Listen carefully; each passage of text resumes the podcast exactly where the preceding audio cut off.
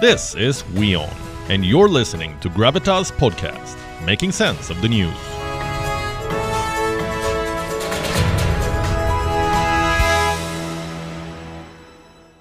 Have you invested in Bitcoin? If you have, then this is a story for you. If you haven't, you would still want to watch it.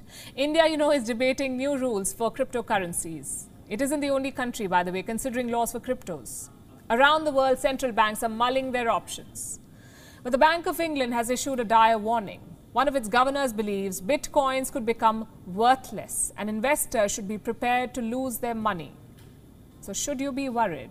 Our next report has the answer. Crypto is the raging fad in finance these days.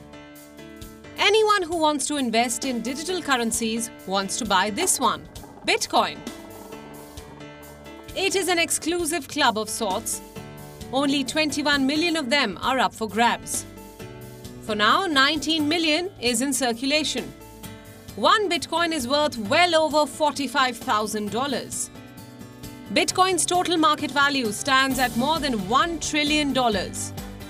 What if all these Bitcoins become suddenly worthless? Many would doubt if that's even possible now, but they should pay heed to this warning. It comes from the Bank of England, the central bank of the United Kingdom. Its deputy governor, Sir John Cunliffe, says that Bitcoin can drop to zero since it's a volatile currency. An investor should be prepared to lose everything. The Bank of England has a legitimate concern. It questions if bitcoins have any inherent value or not.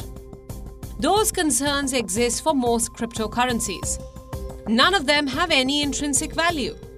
They are not backed by any underlying asset, but cryptocurrencies are too big to ignore as of now. Crypto assets across the world are now worth $2.6 trillion. They represent about 1% of global financial assets more than 100 million people across the world use cryptocurrencies, and these numbers are only growing by the day. That's why central bankers are paying more attention to cryptos. The Bank of England has been lobbying for more regulation. It believes it cannot leave millions of investors unprotected. American banking regulators have announced their own plans. They plan to bring in a new policy next year if implemented, American banks will have to seek permission before offering digital currency products. Europe has its own plans to regulate crypto. Can countries work together with different rule books on crypto? That's the next challenge. Cryptocurrencies are decentralized. They are not issued by a central bank. They are not controlled by a single entity. Last month, India's Prime Minister Narendra Modi highlighted the need for a global rulebook. Cryptocurrency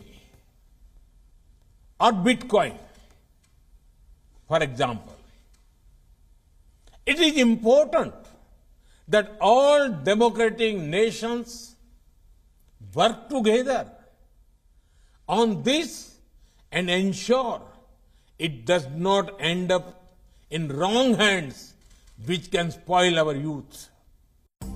India is drafting its own rules for cryptocurrencies. Considering the global debate, India too needs to figure out what cryptos are actually worth. It is believed 15 to 20 million crypto users are from India. Their investments could be worth $10 billion. Such large investments cannot go unregulated. Bureau Report, WION World is One.